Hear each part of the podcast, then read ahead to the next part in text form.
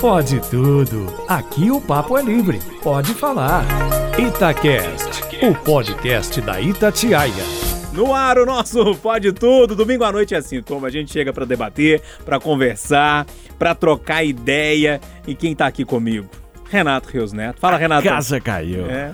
Tá animado hoje, Renato? Tô, velho. Correria louca, mas tô. É. Sem respirar quase, né? Nossa senhora.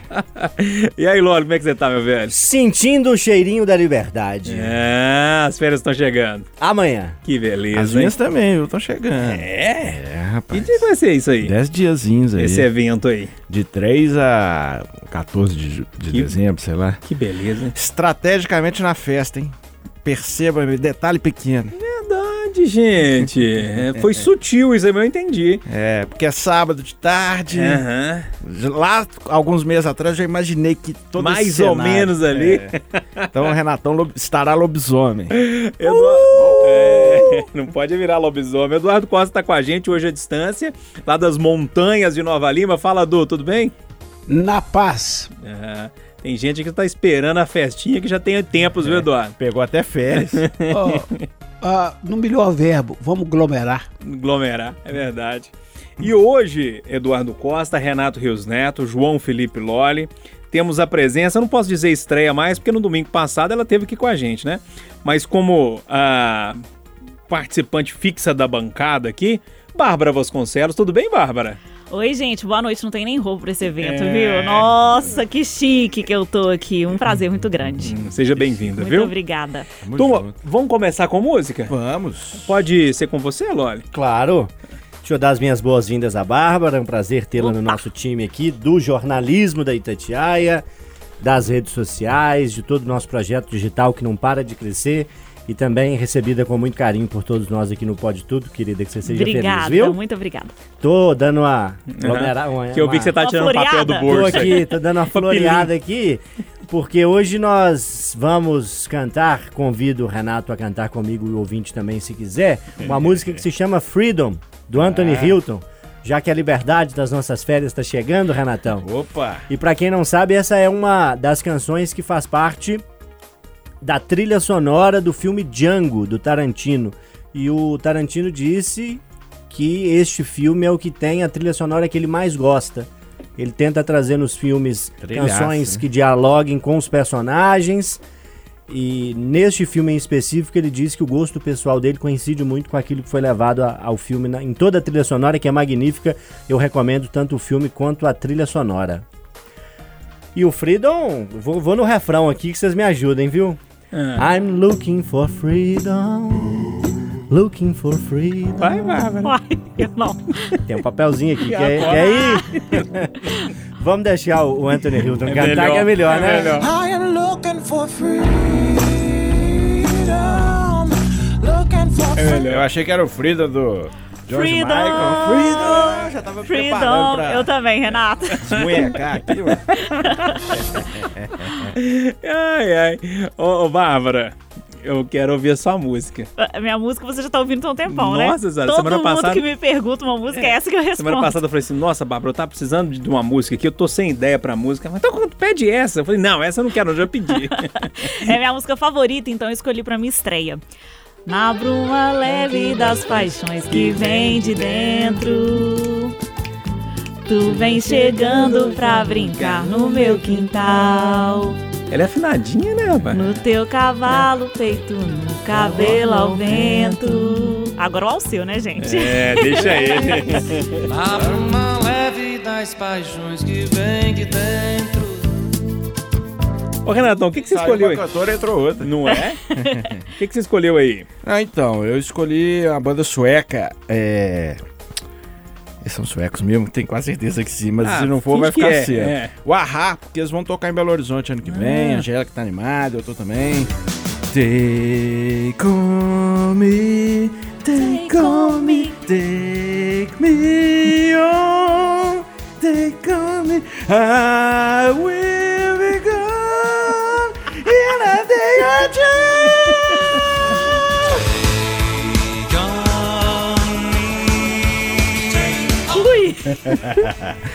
Foi bom, Du?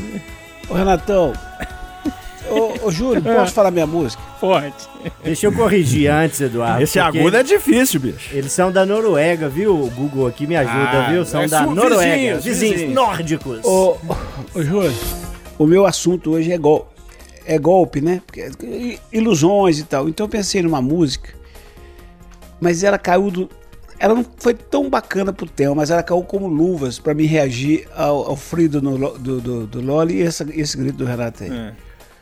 Bárbara, minha filha, se você estava esperando coisa razoável, eu vou cantar pra você. Você pensa que cachaça é água, cachaça não é água, não. É essa a minha reação. Tem que tomar uma pra aguentar isso aí, viu?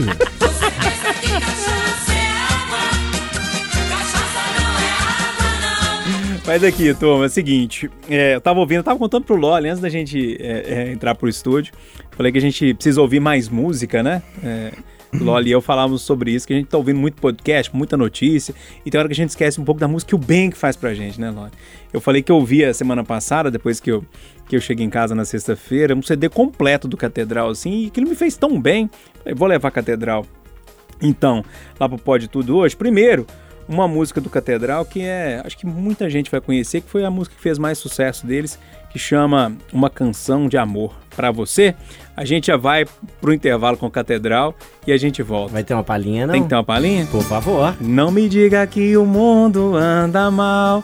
Hoje eu não quero ler o jornal, só quero escrever uma canção de amor pra você. Com Pode tudo para conversar, para debater. Agora é para valer, viu? Agora é dedo no olho, chute na canela, aquela história toda que eu sempre falo com vocês aqui. Ô, Du, quero começar com você. Amigo, eu costumo dizer que nada resume mais o Homo sapiens do que a internet. Graças à inteligência, à nossa capacidade de juntar e de propagar, e pode se entender propagar como fofoca ou como mobilização, nós matamos todos os seres e comandamos o universo. Então nós temos uma capacidade gigantesca de criar, de ser brilhante, mas de avacalhar. A internet é o melhor retrato disso. E a internet que possibilita um sem número de emoções, de encontros, de crescimento. A internet é um lixo de dó. Duas coisas saltaram aos olhos essa semana. Um italiano que estava namorando com uma moça que parecia ser Maia e que tinha e cujas fotos na verdade eram da modelo brasileira Alessandra Ambrosio e ele ficou tão encantado e é para encantar mesmo que ele durante 15 anos foi namorando de lá, ela de cá, e ele mandou 700 mil dólares, pouco mais de 4 milhões e 300 mil reais, para descobrir agora que Maia não existe e que algum estelionatário fez isso com ele. Mas pior do que isso, aconteceu em Belo Horizonte, foi muito divulgado na Itatiaia, que é o caso do moço que entabolou negociações com o estranho na internet, a coisa foi crescendo, crescendo, marcaram o encontro, e de repente, a- aquilo que seria Juliana, para encontrar o moço de 22 anos, chegou um rapaz homossexual. Ele falou, mas que é isso? Ele falou, não, eu, na verdade, eu que sou a Juliana. Ele falou, então tá bom, valeu, tchau. Não, mas eu agora estou apaixonado. Eu, eu- mas eu não quero, mas eu quero. E ele infernizou a vida desse rapaz, ameaçou a família, depredou o carro e, por fim, jogou óleo quente. Foi feita uma imagem do moço no pronto-socorro que é de cortar o coração. Do- do- da, da cintura para cima você só vê faixa. Aí eu pergunto para vocês, por isso que eu falei cachaça não é nada não. É, mais do que nunca, sobretudo quando o assunto for digital, for internet, as aparências enganam demais e precisam ser checadas antes da empolgação? Renato, quero começar com você. É, eu quase trouxe esse tema também, porque É. esse caso me impressionou bastante, né? Os dois, mas principalmente o da falsa Juliana. Que foi uma história chocante, né? É, como é que. Por isso que eu falo que sempre que o jornalismo policial, a, a realidade é muito mais surpreendente que qualquer ficção, né? Cada dia que se passa, você, ah, você nunca viu de tudo, né? Agora tem certas coisas que valem aí de um alerta básico, né, gente? Antes de apaixonar. Ligação em vídeo, áudio, né? Porque tudo isso, a falsa Juliana foi tapeando o cara. Ah, não, agora não posso. Aí criou todo um enredo de uma família opressora, né? É, como se tivesse um pai extremamente opressor. E pra piorar, o cara ainda tinha namorada, né? Aí lascou de vez. Mas aí, então, gente, namoro, paquera, virtual, Tinder, Né? Pra quem é solteiro é muito bom. Eu não posso falar que é muito bom, não, senão minha casa cai, né? Mas. Gente, uma ligação de vídeo, um áudio, né? É o mínimo, né? É o mínimo antes de embarcar, né? é. Pelo amor de Deus, pô. Ainda mais embarcar com não sei quantos, quantos reais foi o do cara lá? O, do, o do cara do foi jogador. milhares, né? 700 mil euros. Nossa senhora. 4 milhões Quatro de reais. milhões, né? É muita, é muita animação, né? Tem um programa que eu passei, que, que eu sou um aficionado de reality shows trash, né? Hum. Eu, Alessandra e Fernanda Rodrigues, da redação.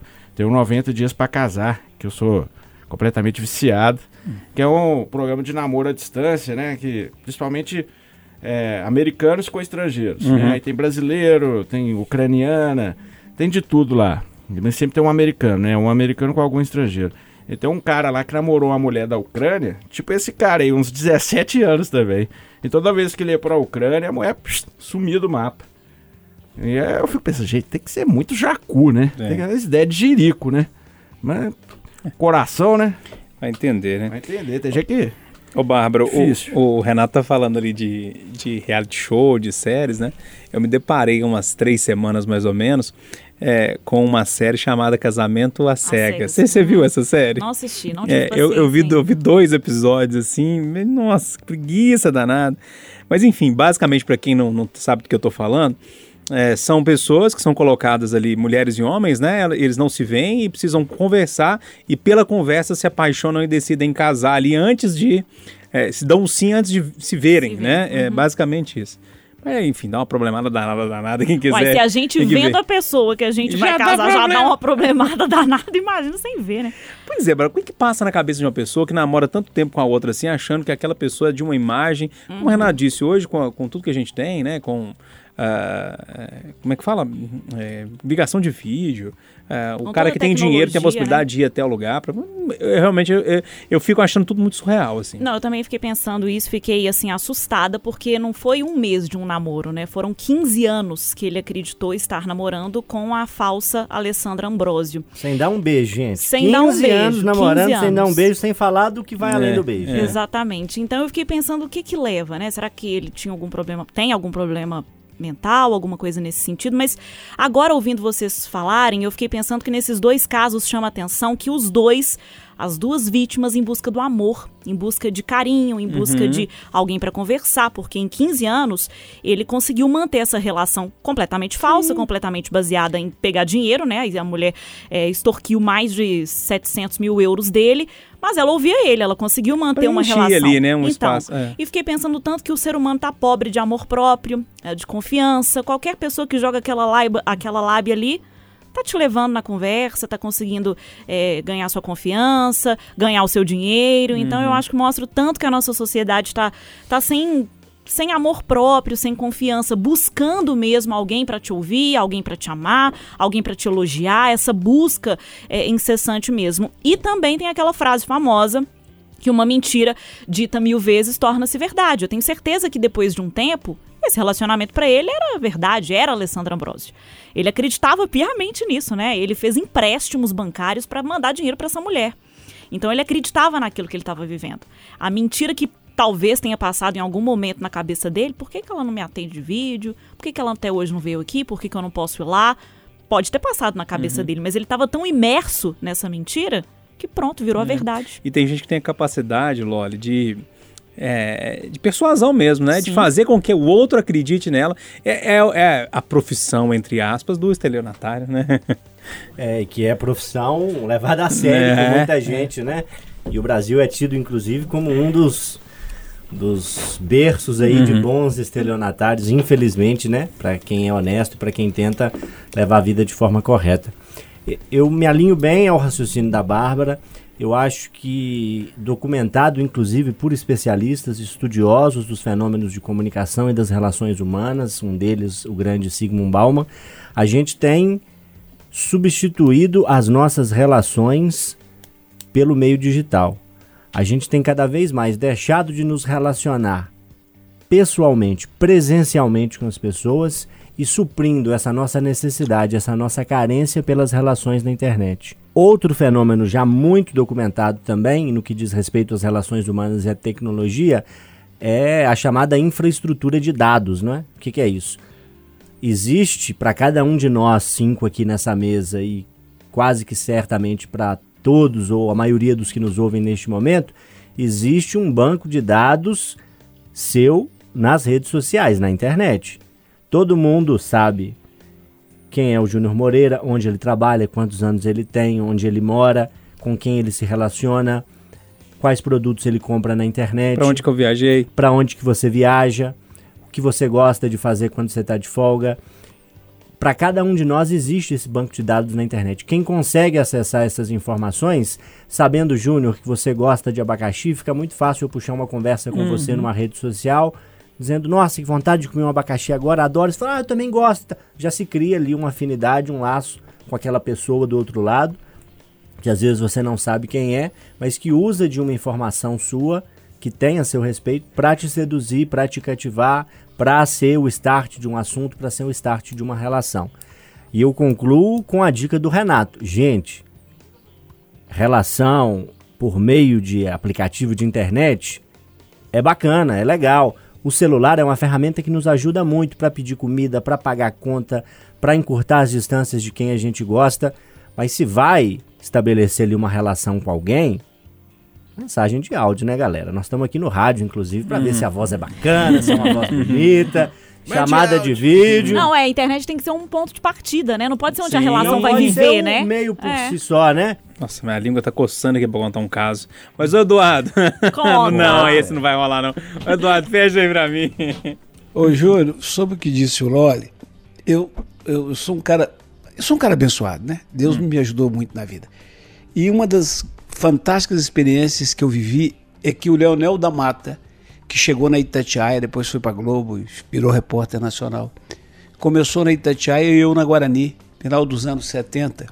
E nós fomos os dois primeiros repórteres de diploma debaixo do braço e de voz mais fina que ocuparam um espaço de maior projeção no Rádio Mineiro. Então eu convivi, quando cheguei na redação da Guarani, com a turma que não tinha diploma, mas que tinha experiência de sobra. E um dia eu conto para vocês algumas histórias de alguns deles, como Celso de Alcântara Xavier, que foi o cara que eu conheci que mais entendia de jornalismo e sabia de tudo. Nove horas da manhã, sem internet, ele sabia da vida de todo mundo, quem estava casando, quem estava sendo processado. Com essa turma eu aprendi um negócio infalível. Funcionava assim, a ouvinte, o rádio era mais romântico, né? A ouvinte ligava e falava assim, Eduardo, eu sou encantado com sua voz, que vozeirão que você tem. A minha voz não era mais fina que hoje, eu pensava assim, ah, deve estar enganado, eu estou se iludindo. que você, a sua voz me arrepia, e a gente marcava o encontro, sabe? E eu quase nunca tinha carro, eu ia a pé mesmo, mas eu falava, olha, onde que nós vamos encontrar? E aí era fantástico. Aí a Bárbara vai adorar, cada lugar, cada lugar chique, tipo Praça Raul Soares. Aí, Ah, que maravilha. aí eu falava com ela assim, aprendi com a turma, a Leira Almeida, que os caras todos. Como é que você tá? Falou assim, ó, eu vou estar de calça branca, blusa preta, bem ali na esquina da Igreja Batista e tal. Falou, ó, eu vou chegar num Opala azul, tala larga, chique, vidros Ray-Ban. Ela, ok. Aí eu dava uma passadinha lá, ou a pé ou de fusquinha, e dava uma mirada. Se prestasse, eu chegava. Senão, eu sumia. No dia, você não apareceu, eu falei, menina, mas deu uma zebra, o governador me chamou. Não tinha WhatsApp na época, né? Pra cobrar nem nada. né? Ah, era muito biótica nos tempos da internet, seu Júlio. É verdade.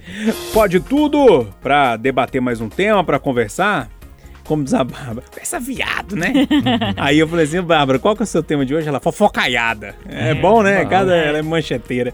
Fala, Bárbara, o que é que você tá olhando? Tem a ver com rede social É também. engraçado, né? Tem muito a ver com o que o Du falou sobre a internet, porque nesses últimos dias, mais do que nunca, eu tenho ficado muito imersa nesses assuntos de rede social, até para entrar com você, com a Alessandra, no Itatiaia agora. Ver o que, que o povo tá comentando, o que que tá mobilizando é, a audiência da internet. Dois casos que mobilizaram demais a internet nessa semana e são casos semelhantes.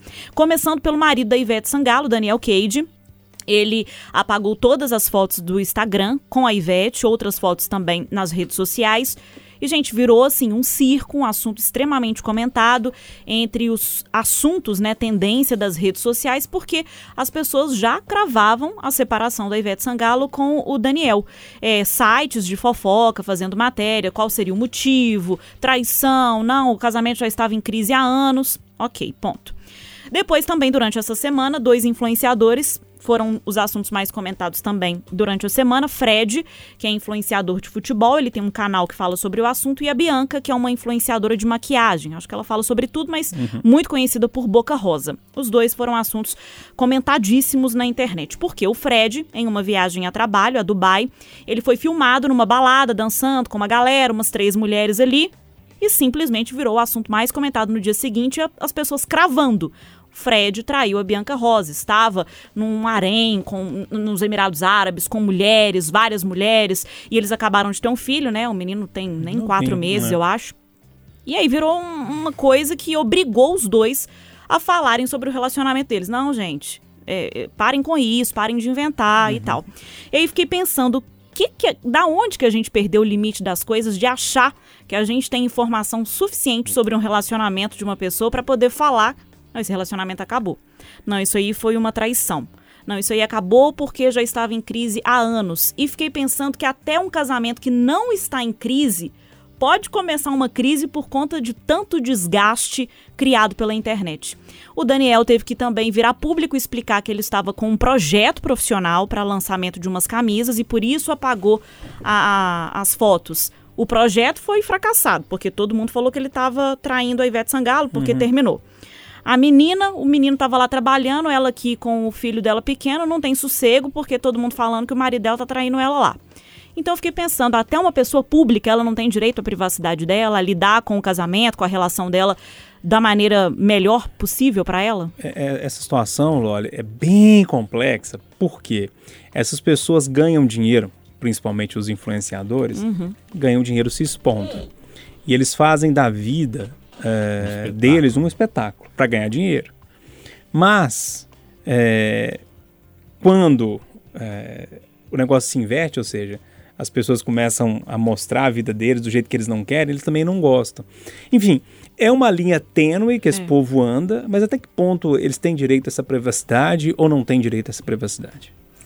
Difícil, não é? Difícil, realmente difícil. Assim, é, eu acho que primeiro eu tento e convido o ouvinte a, se quiser tentar fazer comigo, um, um esforço de, de não ser negativo, de não ficar destilando ódio, Uhum.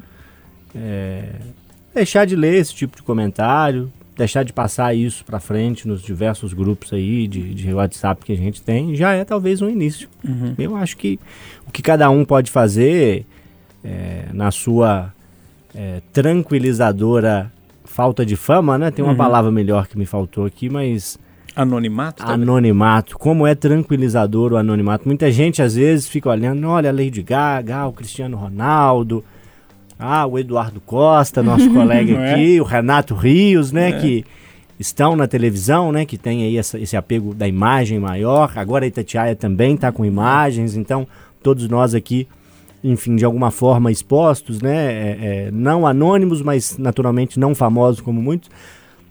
É difícil a gente lidar com isso. Eu acho que você tocou no X da questão, Júnior. Muita gente ganha dinheiro expondo cada micro detalhe da vida. Ah, acordei agora, vou tomar um café. Ah, mas o meu café é da marca tal, que eu misturo com leite tal, e o queijo Minas vem lá de não sei onde, a barra de cereal é de não sei qual marca. Ah, agora eu vou no banheiro, aí tira a foto lá, a menina do Big Brother que teve prisão de ventre lá, fez um merchan depois sentado numa privada. Ah, não tenho mais prisão de ventre, tô usando tal produto, papel higiênico é de tal marca. Ou seja, cada microsegundo da vida de muitas pessoas é monetizado, é vendido, é compartilhado excessivamente. Então é natural que essas pessoas despertem algum interesse quando estão numa festa, quando estão numa paquera.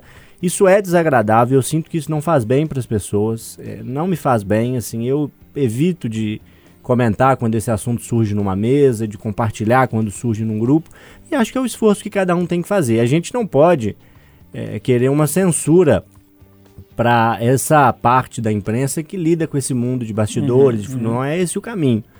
Mas se é algo que não me interessa, é só eu não ler, eu não compartilhar, eu não me envolver. Ô Eduardo, o Loli, ele levantou uma, uma, eh, uma bola aqui muito interessante, que é a questão do anonimato e a questão do sucesso, né? É, outro dia mesmo eu vi a Alessandra e o, e o Oswaldo Diniz brincando com você que na saída do Mineirão não tinha táxi de jeito nenhum, ninguém conseguia. Na hora que o Eduardo Costa apareceu, apareceu 20 táxis lá, eles conseguiram vir embora. Como é que você lida com essa situação, hein, hein Eduardo? Com é, a exposição de um lado, a necessidade de mostrar a imagem no trabalho e, e a exposição, enfim, como é que você lida com isso tudo? É diferente, sabe, Júnior?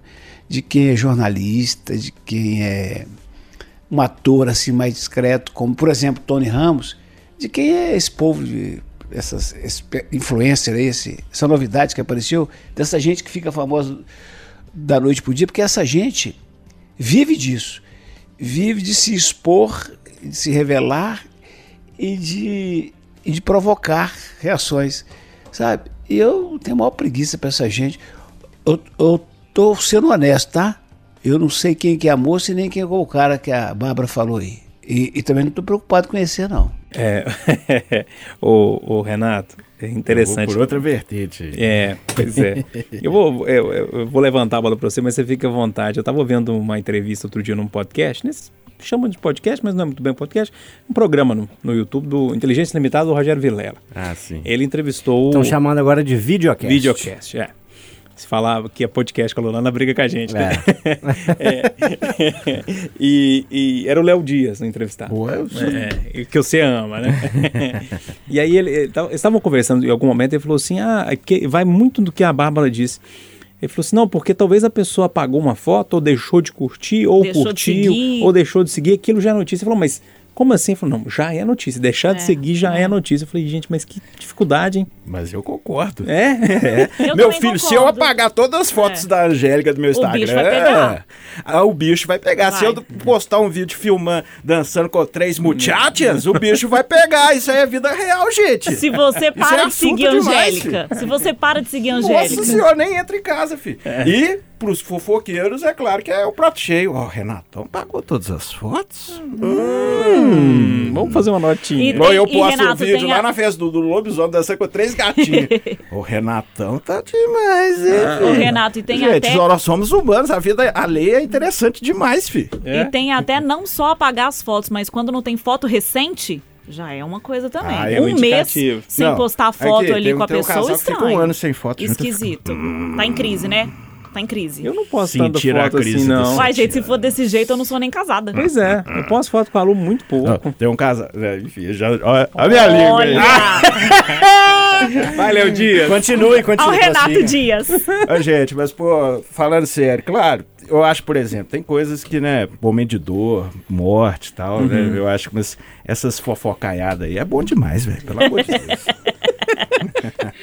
Eu não O, esperava essa, o não. Renatão tava lá ajudando a hashtag Fred Traição subir Não. no Twitter. Não, e, não, e vamos parar dessa hipocrisia. Se um colega nosso apagar todas as fotos com o cônjuge, todo mundo vai falar. Hum. Deu errado Ô, pro Júlio, cônjuge. Você viu o que aconteceu ali? Ah, isso com certeza. No corredor. Então, né? a vida é assim, gente, pelo amor de Deus. E aí, Bárbara, você quer arrematar? É isso, eu, eu concordo com ele. A gente tá numa era que diz muito isso. Há, há anos, isso não era é, um indicativo. Hoje, com certeza é. Deixar de seguir, é, deixar de curtir foto, não postar foto. Mas a gente tem que realmente pensar se há essa diferença de público e privado na internet e se há o privado para pessoas que se expõem tanto na internet. Pode tudo para conversar, para debater, para trocar ideia. Agora é a vez do nosso João Felipe Loli trazer o tema. Para você que está chegando no Pode Tudo, acho que sempre bom de vez em quando a gente repetir, né? Cada um traz um tema dos nossos debatedores.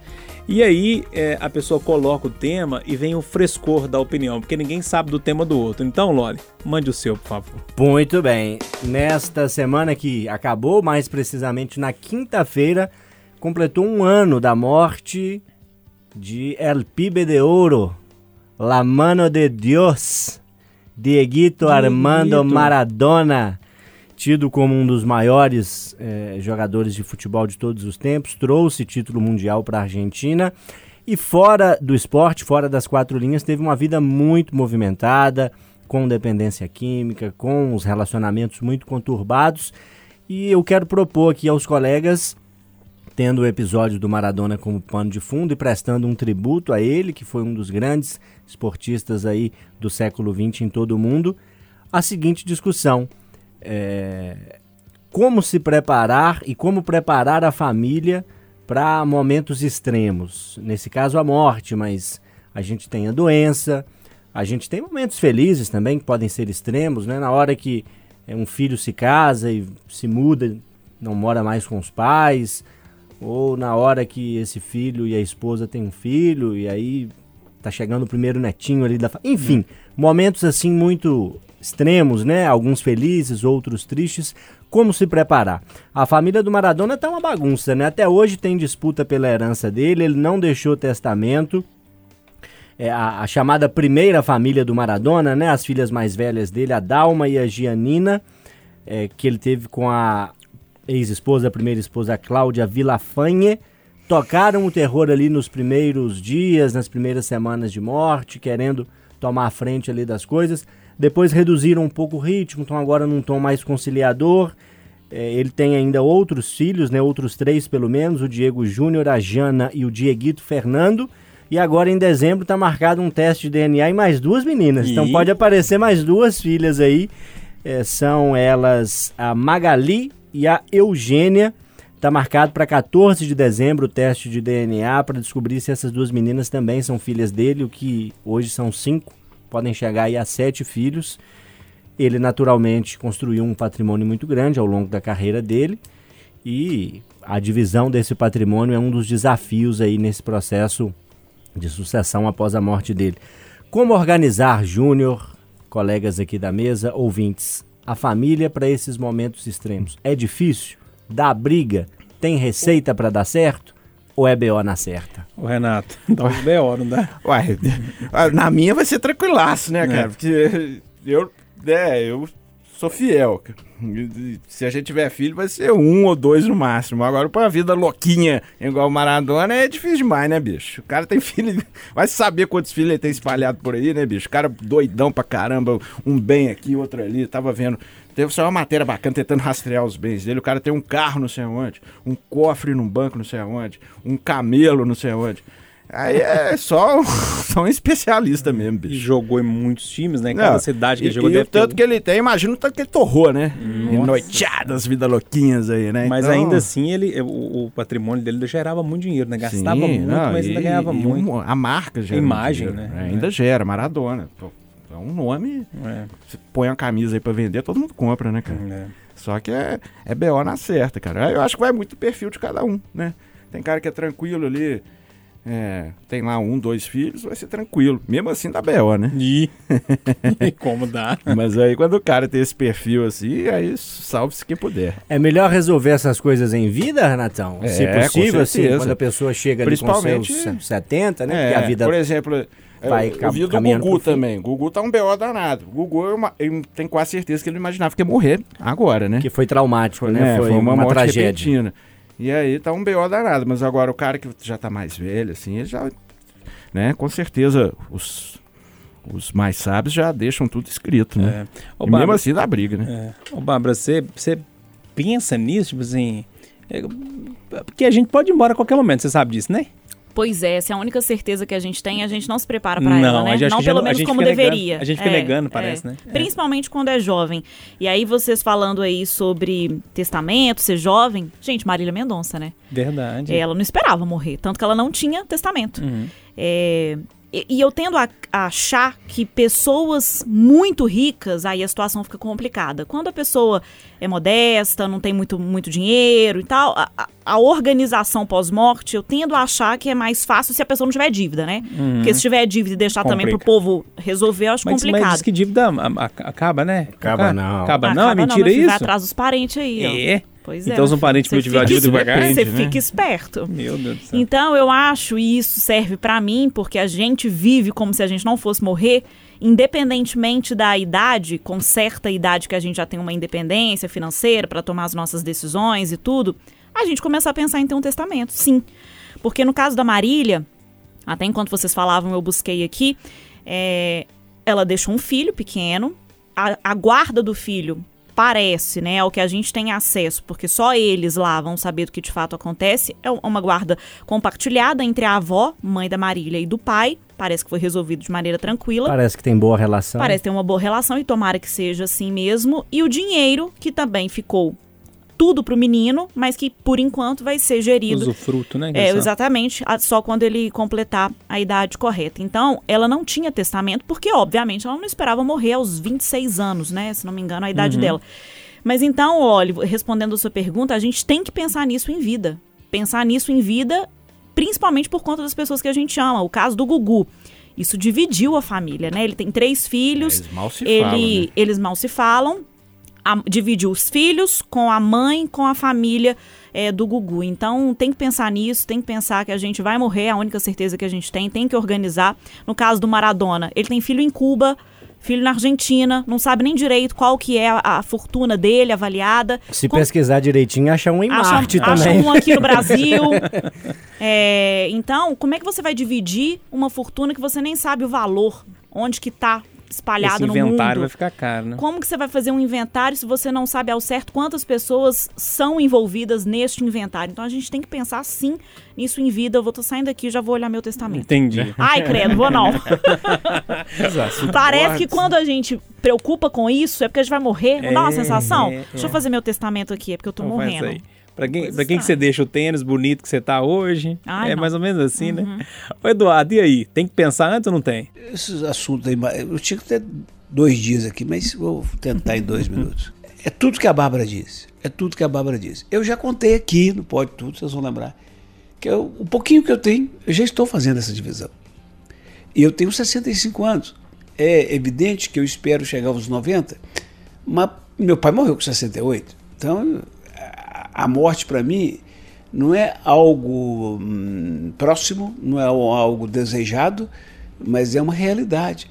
E eu lido com isso desde depois dos 50, quando criei uma estrutura mínima para minha mulher sobreviver. Eu penso nisso com muita tranquilidade. Estou pronto, mas não estou com pressa. Então, é isso.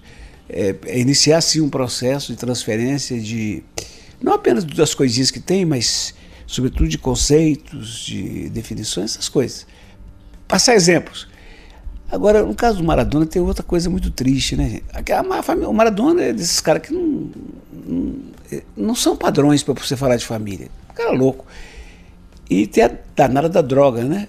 Essa última semana eu perdi uma amiga de adolescência, de juventude, queridíssima, inteligentíssima. Chafurdou na cocaína até morrer.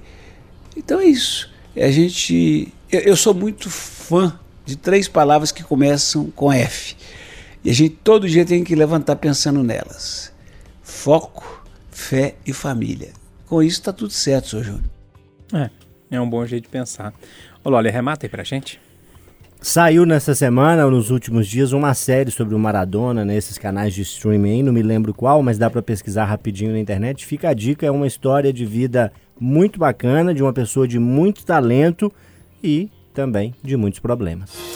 Pra gente fechar, hoje os temas estavam um pouco complexos, sim, sabe? Mas eu olhei pro. Re-. É, mas eu olhei pro Renatão, o Renatão falou assim: quero falar de. Eu falei, eu acho que vão fechar com o Renatão. É, é um tema polêmico também, É, não é mas- muito divertido, mas é importante e assim, a gente vai discutir muito ainda. Essa discussão de hoje não vai ser o ponto final de maneira alguma. É. só um parágrafo no meio. É o bendito carnaval, vai ter, não vai ter, né? É, a gente já teve bons arrancas- arranca-rabos aqui no Pode Tudo sobre o carnaval, né, de 2020, que eu fui contra, né, mas na época, né, não, também não tinha tantos elementos assim, mas eu acho que já foi um, um certo uma certa irresponsabilidade, deu no que deu, não só por causa do carnaval, é claro, mas e agora, né? O mundo tá pegando, aqui a vacinação tá indo, vai ser só nos 45 do segundo tempo mesmo? Eu acho que sim, né? Mas a minha opinião, acho que não dá pra dizer agora. Eu queria ouvir a opinião dos colegas. Será que lá pra janeiro já dá pra ter uma resposta? Eduardo, vai ou não vai ter carnaval? Você é a favor ou contra? Eu já fui a favor, hoje eu estou mais para contra. Eu acho que a gente tem que pôr o pé no freio e esperar aí mais um mês para poder definir. Agora, de fato, de fato, o cenário não aconselha mais não. Já tive mais animado, hoje não. Eu também tive muito animado de uns tempos pra cá. Eu sempre, na hora que eu falava que eu tava animado, eu falei, gente, cuidado, lá na Europa tá complicado. Meus amigos sempre mandavam mensagem pra mim, principalmente que tem um amigo que mora em Liechtenstein, que é um principado perto da Alemanha, ele falava, gente, aqui tá muito complicado. Eu sempre colocava essa ressalva. E essa ressalva, infelizmente, Loli, Tá aumentando, saltou, né? Ela tá aumentando. A situação tá muito complicada por lá. E o carnaval é uma festa internacional. Fala onde é que mora seu amigo. Liechtenstein. Só mais uma vez. Você acredita que eu já fui em Liechtenstein? Já foi em Liechtenstein? Já fui. Canadá, É um principado entre a Áustria e a Alemanha, Já né? toquei metal lá. Ó, que chique. É, eu, assim, tô no mesmo caminho que o Eduardo e que você, Júnior. Eu já cheguei a acreditar que ia ter carnaval, que ia ser como já vem sendo em Belo Horizonte aí nos últimos anos, né? Obviamente sem a pandemia, aquela festa bonita, bacana, com bloco de rua, com muito turista vindo. Agora já me parece que não é o mais adequado. Embora a gente tenha um alto percentual de vacinados, a gente ainda tem o vírus circulando, a gente ainda tem surtos em alguns outros países no mundo e a experiência mostra que isso deve, de alguma forma, de alguma força, chegar ao Brasil. Eu acho que não cabe ao poder público organizar uma festa, investir recursos, buscar patrocinadores e preparar um grande evento. Não dá para fazer isso com antecedência, porque a gente só vai saber ali na véspera se é possível fazer uma festa segura ou não. E é um tipo de evento que precisa de planejamento. Lamento muito para os blocos, para as escolas de samba, para todos aqueles que economicamente dependem do carnaval para tirar um recurso que às vezes ajuda durante o ano inteiro. Me toca muito a realidade dessas pessoas, mas me parece, hoje, nesse domingo, final de novembro, eu diria que o mais aconselhável é a gente pisar no freio e não fazer carnaval. Bárbara, quer ou não quer o carnaval?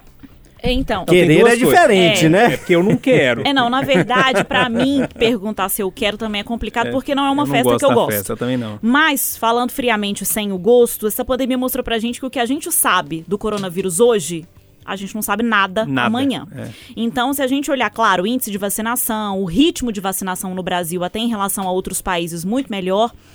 Só que esse vírus ele tem uma alta capacidade de mutação. Então, são cepas que podem surgir durante uma festa como essa. Se fosse uma festa também de fácil organização, ah, chegou lá em fim de janeiro, tá tudo tranquilo, pandemia segue controlada, pandemia também estabilizou na Europa, as vacinas continuam eh, sendo eficientes contra as cepas. Bora fazer o carnaval. Em uma semana consegue colocar o carnaval do tamanho que BH tem agora? Não, não consegue. É uma festa que pede um planejamento de trânsito, estrutura, infraestrutura, né, de festa, organização dos blocos até pelo tamanho que o carnaval de BH tem. Então, na minha opinião, não vai ter, não tem condição de ter porque precisa de organizar agora, não tem como cobrar um teste de, de, de negativo dos foliões nas ruas e nem o comprovante de vacinação. Então, pra mim, não tem como ter carnaval. Renato, eu acho, eu, eu discordo um pouco da Bárbara nisso, eu acho que vai ter a festa, não organizada. É, mas, mas, o povo aí vai eu pra acho rua. que é pior, né? Não, esse Pois negócio é. pra inglês ver. Ah, se tiver, beleza. se- mas eu não tô ajudando, hein? Eu acho que vai ser por aí. É, eu acho a hipocrisia. Não, né? também acho. Não, eu- mas É. lembramos que estamos, estamos em ano eleitoral. É. Que político vai colocar a mão nessa cumbuca agora? Pra é. experimentar. Aí depois vai falar que eu não tive nada a ver com isso. É né? isso, é isso. É. Vamos ver, né? Eu acho que é uma saída, é igual. É uma saída bem brasileira, na verdade, total, né? total. E se for assim, eu lamento. Mas vamos, vamos aguardar, né? Porque quem sabe, né? A vacinação aqui, os brasileiros estão dando um show mundial. A gente fala tão mal do Brasil. Acho que a gente tem que bater palma para nós mesmos, né? Que nós estamos dando um show na vacinação. É. Eu acho que tem Já isso mesmo. passamos todos os países aí, né? É, eu acho que talvez é- isso tudo que está acontecendo na Europa não chegue aqui tão forte por causa da nossa vacinação. Só que Tomara até lá, seja assim. gente, tem terceira dose. Sim. A, a Só que vacinação. se viu uma gringaiada aí seis- também, né? São seis meses que os, os Uhum. infectologistas dizem da eficiência, né? Até lá, até fevereiro, muita gente não vai ter tomado a terceira. Eu não vou ter tomado a terceira. Então, é- a faixa etária que curte o carnaval provavelmente não vai ter tomado a dose de reforço ainda. Essa é uma preocupação dos infectologistas. Então, É. eu, por exemplo, morro de medo de pegar ah, Covid-19. Não quero, não sei como é que vai reagir no meu corpo. Você não pegou, não, Bá? Não peguei. Graças a Deus, porque que o é a é única fácil, aqui, né? O Lore também não. né? Eu também não. É. Mas Renatão, enfim, vamos. Lá pra janeiro de, do ano que vem a gente tem essa conversa de novo. um abraço pra você, um abraço. Boa semana pra todos nós. Forte 73. Valeu, Loli. Valeu, um abraço a todos. Eu saio de férias, então eu me despeço momentaneamente aqui dos queridos podtudistas que nos acompanham. Vou descansar algumas semanas e a qualquer momento voltamos. Um abraço. Um abraço. Tchau, Bárbara. Adorei, gente. Até semana que vem. Ô, Du, um abraço pra você. Bom domingo aí. Vamos na fé. Turma, pra fechar, é, eu pedi Catedral lá no início. Eu vou pedir uma outra do Catedral que eu gosto muito, muito chamada Tchau.